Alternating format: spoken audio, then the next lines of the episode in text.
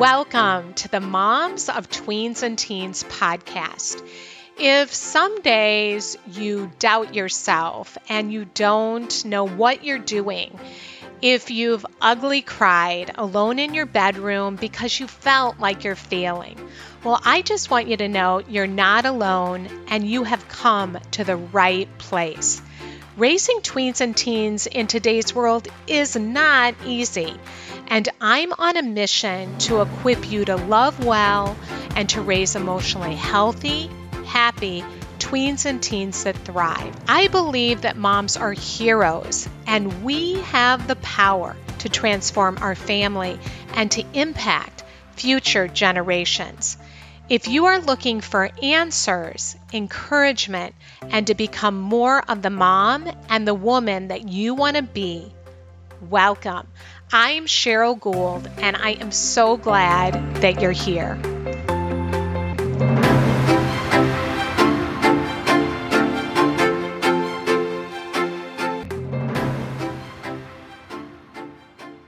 Hello, mamas, and welcome to the show. I'm so happy that you're here today.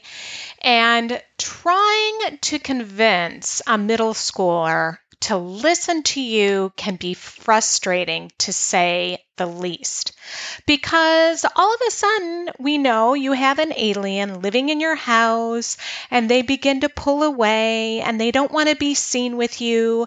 And oftentimes, Especially now, all they want to do is be with their friends, on their phones, or locked away in their room. And with high school just around the corner, it can be scary for us as parents. And you know that you need to be having the important conversations to prepare them and keep them safe. But how do you do this? when they don't want to talk to you and when you've tried and it doesn't go so well. Well, today I am talking with Michelle Icard, who just released her latest book, 14 Talks by Age 14 The Essential Conversations You Need to Have with Your Kids Before They Start High School. But I want you to know that even if they're over 14, you still want to listen and I highly recommend you get the book because Michelle shares conversation scripts. And I am such a big believer that it's never too late to have these conversations if you haven't had them. Michelle is a speaker, author, and educator who helps kids, parents, and teachers navigate the complicated social world of early adolescence. And here is Michelle to share some of the wisdom from her book and the best approach to having these essential talks. Let's jump in. Welcome, Michelle, and thank you for agreeing to be here today. I'm so excited to have you on the show. Hi, thanks for having me. I'm excited too. Yes, well, you just released this week your latest book, 14 Talks by Age 14 The Essential Conversations You Need to Have with Your Kids Before They Start High School. This is an awesome book. It's a must read. You cover all of the topics and the questions that I hear moms are asking, please help me with this. So I'm excited to launch in, but I have to ask you before we start about why you wrote this book and sharing about yourself. One of the things that drew me to you is your sense of humor and writing about what middle school was like and going to your website and seeing your picture. Yes. And I I think it's really important for us to remember what it was like for us. And so, what was middle school like for you? Oh, yeah. So, middle school for me was awful. Um, I I felt like such an outsider. And of course, now as an adult with perspective and somebody who works in this field, uh, it's easy for me to recognize that pretty much everyone feels like an outsider, even the kids who are presenting as like super popular and likable. Um, it's just a phase of life where you really feel on the fringe in some way or another, or you suspect you might not be normal, you know, in, in some way. And kids are constantly questioning that. So my situation was um, I had started a private school in sixth grade, having moved from a public school. And in my mind, I had this image of what a kid would be like who went to a private school. And that's based entirely on the TV show Silver Spoons, starring Ricky Schroder, which was a popular sitcom when I was little. And this kid was so rich. He had a little train that took him from room to room, you know? And so I was like, I'll never fit in with kids who go to a private school because that was my concept. So I showed up on the first day wearing like businesswoman attire, and all the kids were just wearing normal clothes, of course. Um, and that just like set my world upside down. And I was like, I, I don't know how to do this. I don't know how to be a kid with these other kids. Like I'm so different. And so the next couple years, I spent floundering through friendships that didn't connect and really questioning myself and and whether I could make friends and whether I was a misfit. And um, it, it you know it's just a big old uh, awkward mess for a few years. And then luckily in high school I found theater and got really into our drama program. And that was kind of my um, saving grace moment where I really discovered confidence and friendship and all of that. But it was a rocky road for a little bit yeah, I don't know anybody that would want to go back to middle school. Right.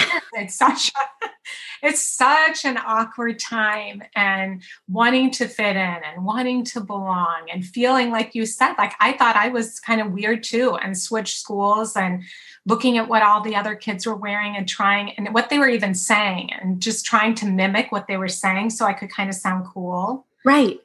Eh, so it is it's just a really unusual time trying to figure all of this out.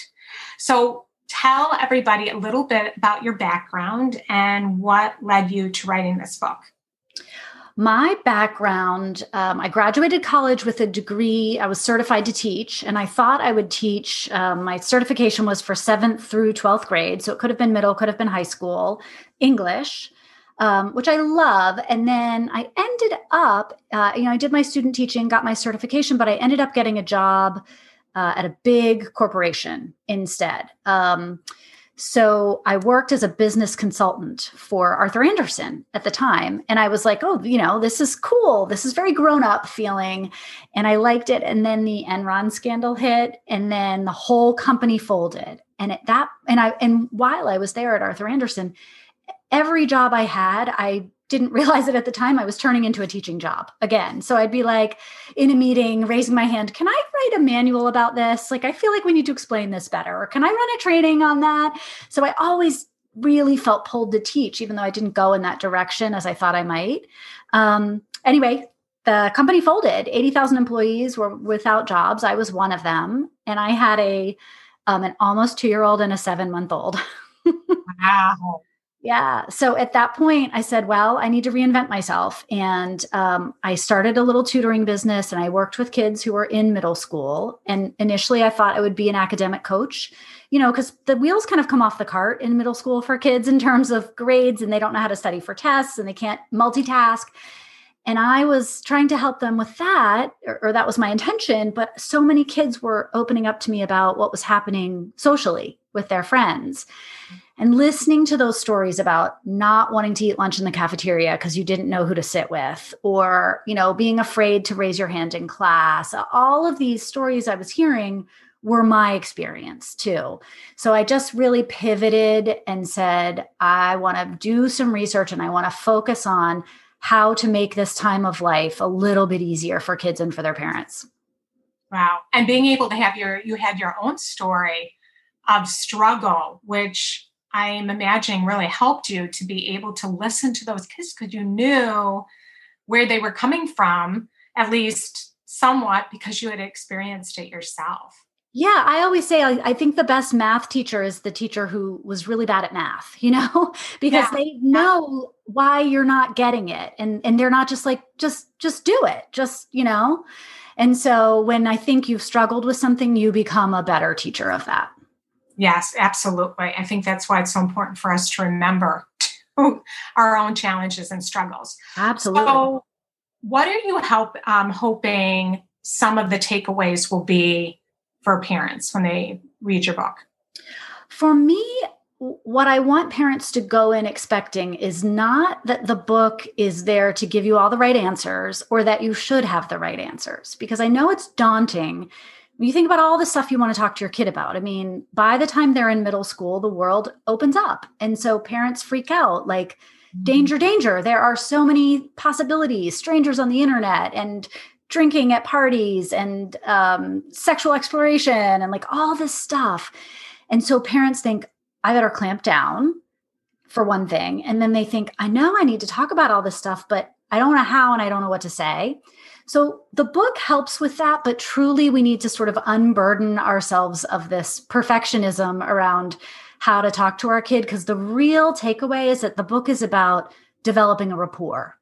So you practice enough times, you use the method that's in the book, and you don't have to worry about whether or not you're saying the right thing. It's more about developing trust in your communication so that when your kid comes into a situation in high school um, that might be a little bit scary or lonely or hurtful for them, they know they can come to you because you've already established that you're someone who can talk without freaking out and who is open to listening and who respects what they have to say.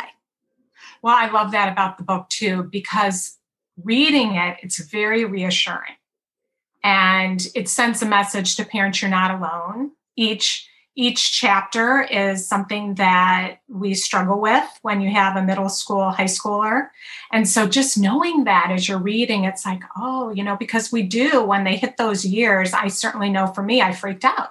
Right. And I had no idea. And you have those scripts in the book to help, at least to give some guidelines to how you can talk about it um, which are just very, very helpful. What would you say some of the biggest language barriers? You mentioned one was that we do freak out. What are some of the other barriers?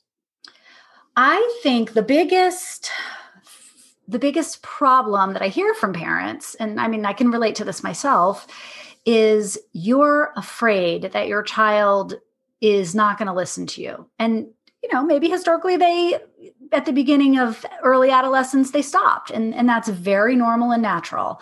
So i always say the job of language is to tie groups of people together and the job of tweens and teens is to break ties apart.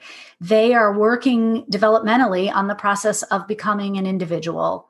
And so in order to become independent it's messy and they have to separate from you and sometimes that feels like rejection or like they're fighting with you or they're contrarian on everything.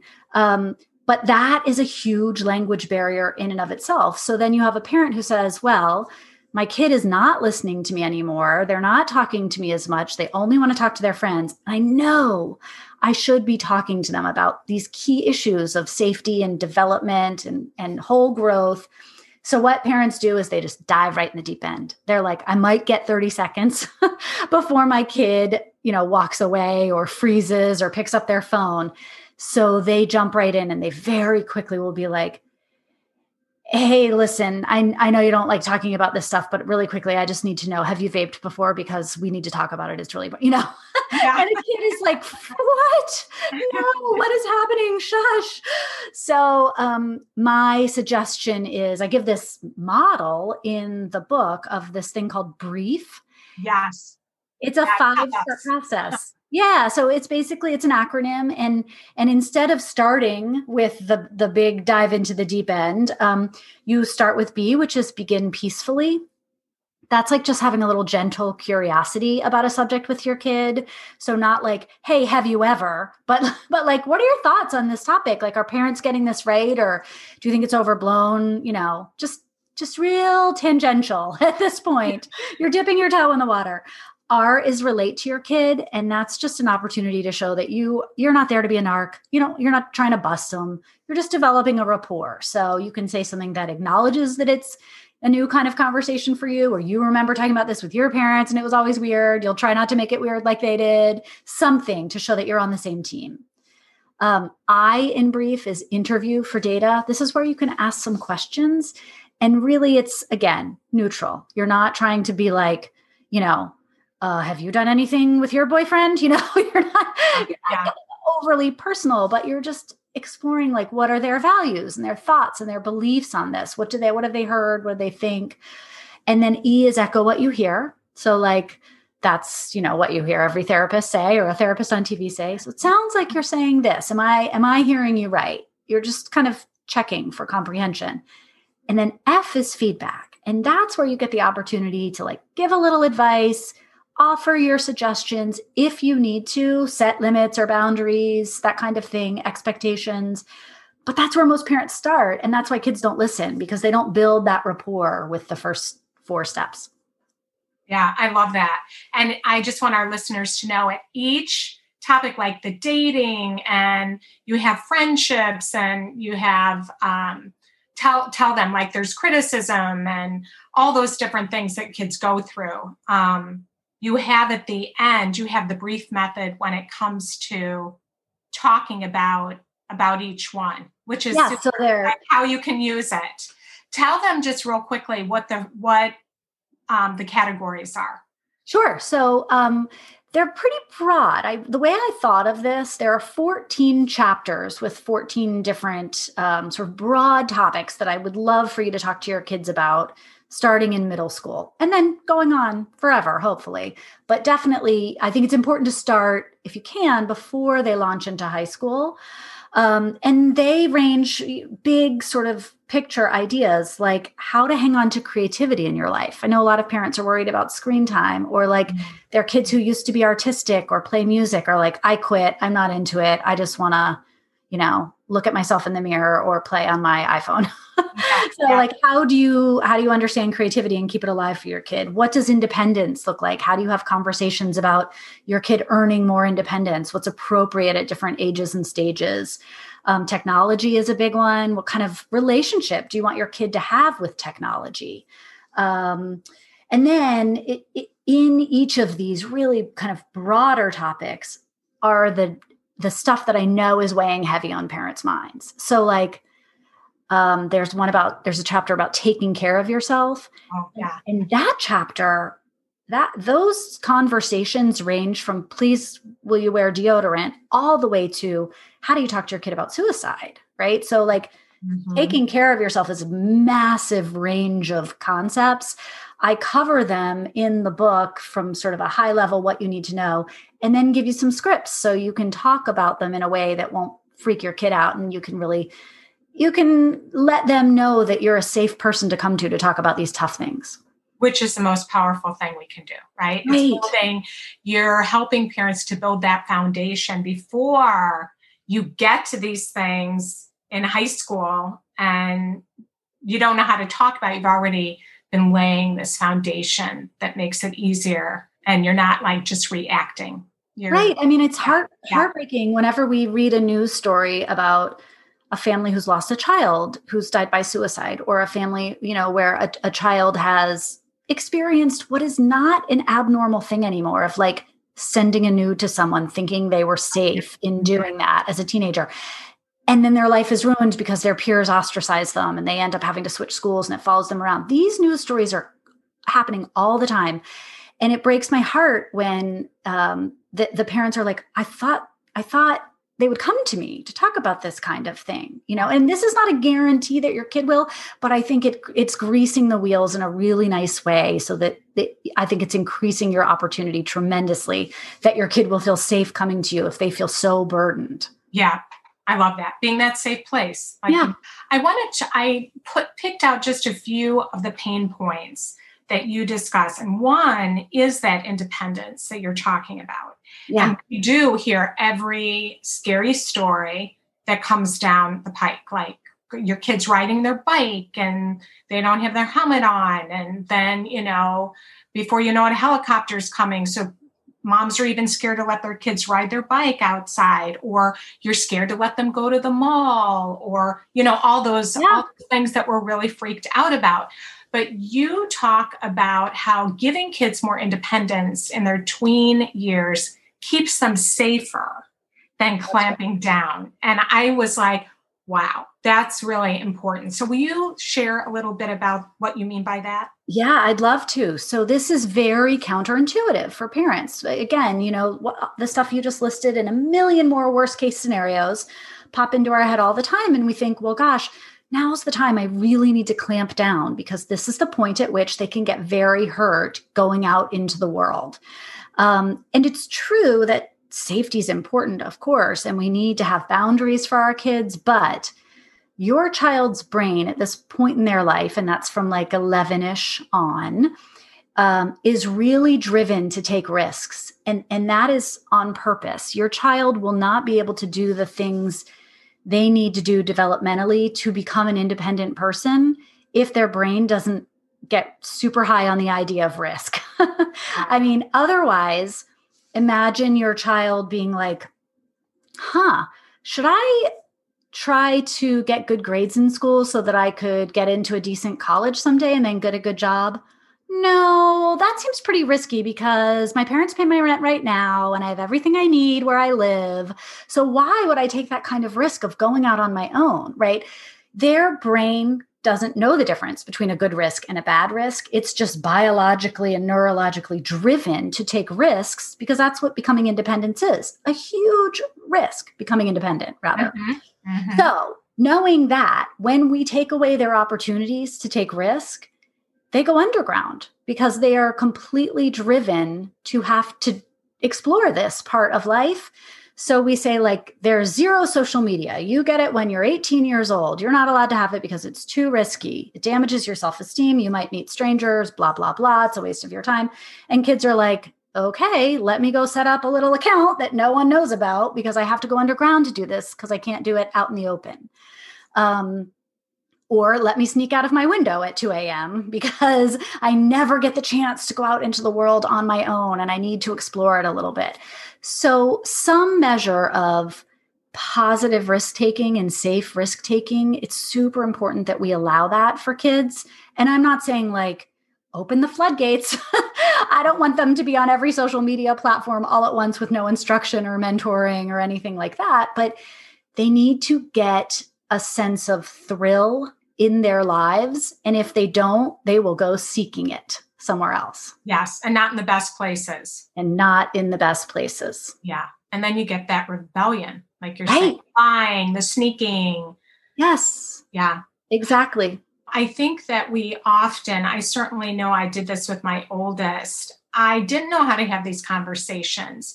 So I was clamping down and, you know, trying to protect her because it didn't seem like there was a middle ground. It was like that time I just didn't know. So it was like I was parenting more out of fear and wanting to clamp down and say no to things. But then it didn't work. It totally backfired. But I think that it was because I didn't really know how to talk to her. And and that's so important. Like, how do we talk to our kids so we don't jumping in out of that fearful place and just want to control everything?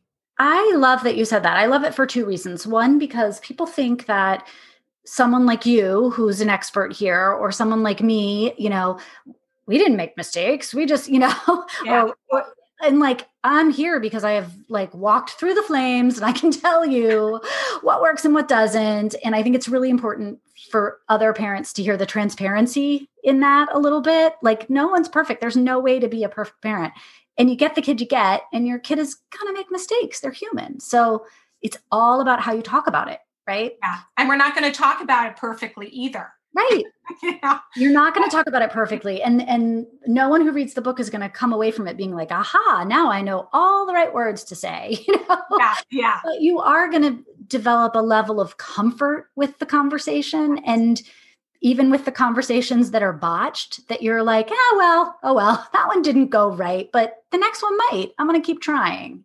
So I exactly. think that's really key. And finding that middle ground, like you said, of it's not just there's like this sort of brand of parenting that is like, well, my kid doesn't need to be my friend. I just need to be the warden of the jail, and that's that. And that is where you get that sneaky rebellion a lot of times. Yes. Your kids for sure need boundaries. They for sure need you to put limits on their lives. And when their world gets a little too big, you've got to make it a little bit smaller. But it's not the warden prison scenario. It, I mean, it really is just truly it, it's like a boss at work. Like you care about them, you really want them to succeed and do well, but you have to provide guidance. Exactly. Which uh, makes me think about your racquetball, the walls of a racquetball court and creating boundaries. And boundaries yeah. are so important, but we don't know how to do that either usually. I mean, nobody taught us how to do that. And many of us were raised where this is what I say and yes. this is what you do. And so it's like, how do you do that? So can you share a little bit about the boundaries and the racquetball walls and yeah, so that's a metaphor that I um, introduced in this book as I was thinking about the sort of fearfulness that we have around these conversations. And I know for many parents, the concern is like, this conversation could go anywhere and it might go somewhere that I can't handle, right? If we're talking about some of these topics like, well, I know I need to talk about pornography because my kid has an iPad, or I know I need to talk about, um, drugs and what if my kid says like well mom what have you ever tried you know like so we're very afraid of where the conversations might go and sometimes that causes us not to talk my analogy is um, to think of your family um, and your conversations within your family as as if you're on a racquetball court. And for me, racquetball is really scary. so it's like loud and zoomy, and the ball could really hurt you. And it's like jarring and unexpected. And I'm like, the best I can do is a little light yoga. Like it's gentle and peaceful. So the idea of racquetball is like, ugh. Um, but what makes racquetball safe is that you have these four walls, right? So the ball is going to zoom everywhere, but you understand that there is a level of boundaries and control around the system itself that keeps it from going absolutely insane, right? And what I recommend for parents is to just take some time to sit quietly or talk with your partner or a friend and think about what four walls for my family that I think keep us safe. And they can be really specific to you. Um, so I'll tell you what mine were, just by way of example. Um, my first one is sleep. It is so mm-hmm. important to me. I was not a, a terribly strict parent, except for bedtimes. I was like, you know, guarded that like a hawk. Um, so, really important to me that I got a good amount of sleep and that my kids got a good amount of sleep. That was one. Um, autonomy was another one for me. I knew that it was really important that my kids become independent and that I wanted them to learn skills to become independent. So, starting things early on, like them packing their own lunches, you know, or me having autonomy, having time to do the hobbies and things that I love, not serving them all the time. Yeah. Mm-hmm. That was important. Um, this idea of like dignity and unconditional love was really important to me and and i think i have those listed as separate ones so those are my four.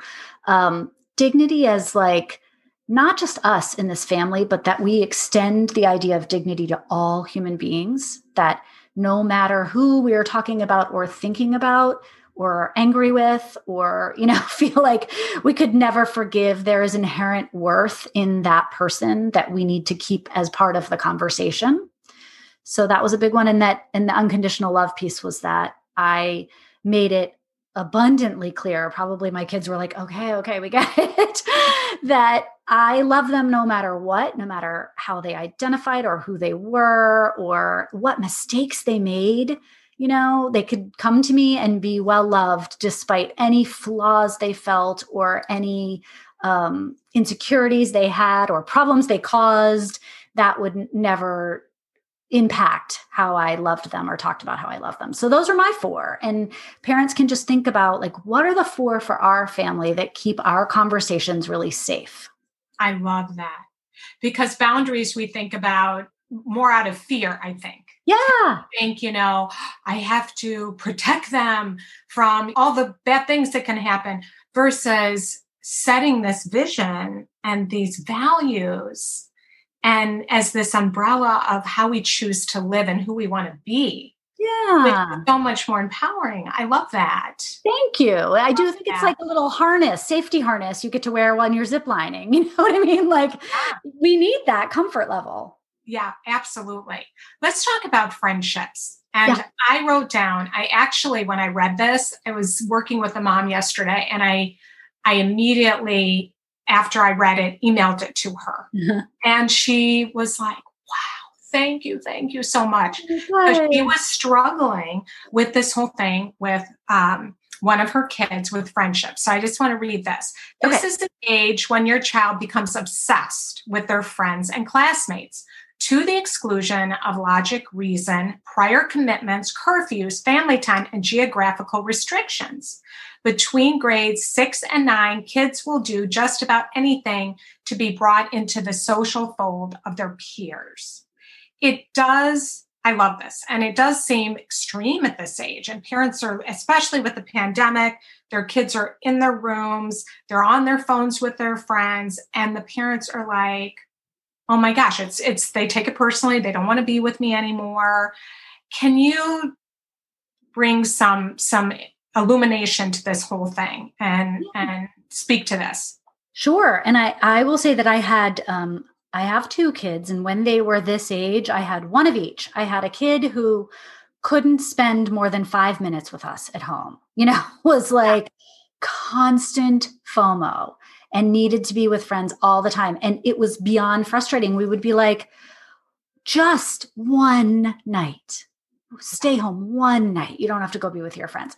And then I had another uh, child who was the opposite, who liked to spend some time with friends, but really ideally would be on the couch with us watching TV at night. And and I know that there are some parents who have that kid who are like, uh oh, is something wrong with my kid that they don't want to go out and be with their peers? You know what's going on?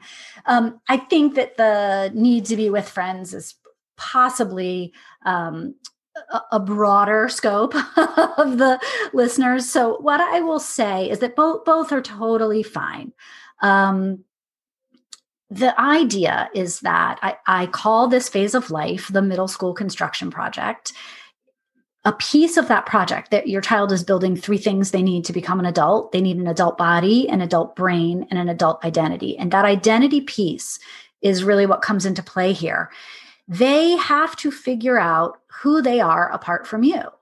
And that's this is the first step in figuring that out. And and up until this point you as the parent have really made all of the choices that sort of um, encompass your kids' brand, who they are. You've decided what activities you'll sign them up for based on like what your friends were signing their kids up for. So you could carpool together, right? Or um, you chose the clothes and hung them in the closet, but you know, and they could choose from those to wear to school.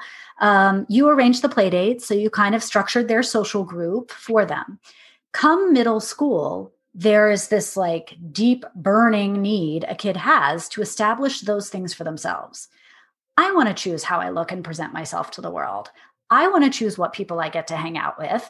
I want to um, decide what I'm interested in, what hobbies I want to have, what people I want to hang out, you know, the whole thing. And it's a huge separation. And when a child separates like that from their family, they have this like unconscious realization of, oh, I'm quite alone right now, right? Like I am not tucked under my parents' wing anymore. I need a tribe. Yeah. And they realize that that that you sort of created the beginning for them, but that you're not their future, right?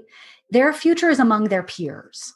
Mm-hmm. That's who they will partner with. That's who they will be working with. That's who they will be, you know, going through college with, like all of that stuff. And they, at a very um, deep level, without being able to articulate it, they are priming for that and they know that. And so they will do just about anything to telegraph to their peers that they are quote unquote normal and acceptable and should be welcomed into the tribe. And that's what's happening at this age. Yeah, and it's so important developmentally that for us to remember they really do need to do this. But it's hard when each of my kids stop dressing. Right.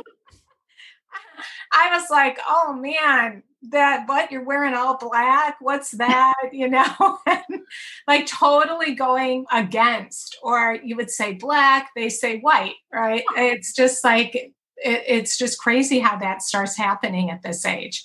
And it can be very unsettling for us but we have to remember this is really necessary. And if we allow that i found that oh my daughter's kind of starting to add some color back in her wardrobe or she's not wearing sweatpants every day to school. That's right. I mean, they have to dress all like each other to all become a tribe. Yes. And it's the reason they start talking like each other, the slang thing, like they are forming ties as their own little society. pre-society you know so um, they want to they want to telegraph and that means if everybody's wearing a hoodie every day to school i too will be wearing a hoodie every day to school yeah, totally the hoodie the hoodie not, it doesn't fit right. it's really huge. Yes. That's it right. be, it has to be extra large. Yeah. Oh my gosh so funny. Um, another thing you talk about that we just have to touch on is hygiene is a self-care thing yeah. and it comes up so often in our community about my kid won't wear deodorant they won't take a shower. Please help. How do sure. you this is uh, this is one that i hear all the time too and it's the reason it made it into the book is that um, right at the end of elementary school beginning of middle school kids really resist hygiene and i i truly don't know what the like scientific reasoning is for this, but um, but mostly it's a new habit that's hard to form. It's just sort of a laziness around it.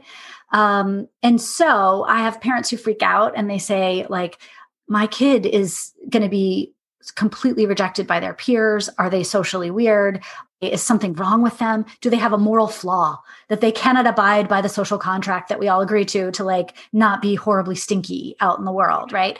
Yeah. And so they worry about that in a uh, long term context. But the fact is, it is mostly a matter of habit building. And so, my advice to parents in this area is to go to the drugstore and buy about six deodorants and keep them around your house. Keep one in the kitchen, keep one in your car, keep one in the living room, keep one on the stairs. Like just scatter them around. And when your child needs to put on deodorant, because normally the scenario is your kid comes downstairs, you're walking out the door, and you're like, ooh, hey, did you put on deodorant? And they lie and say they did. And you know they didn't, but they're too lazy to go back upstairs and do it. So if you have access to it all over and you just say, don't worry, I have some in my car. You can put it on and let's try to remember to do it right after your shower next time. And you have some right outside of the shower and on the bedroom dresser. You just invest in scattering them around. And almost everyone figures this out naturally anyway, right? Like very, very few adults are clueless about this. So they get it. You just have to make it easy for them to build the habit. Yeah, I love that because they're not used to putting deodorant yeah. on and know? they don't want to break their stride. They are like busy doing something, going to a friend's house, yeah, whatever. Thinking about yeah. something else. Yes. Yeah, yes. exactly. Yes. Well, thank you. I there's so much more to talk about, but I know for sake of time, I want you to speak um, to one more thing. You say how to say no when no is the best answer. Mm. Yeah. So um, the book is a, a gentle approach, but it's not one that says that kids don't need boundaries or that you shouldn't say no sometimes. So, um, on the subject of saying no, what I recommend is that you set some goals for your kid, that no isn't just a, a complete sentence.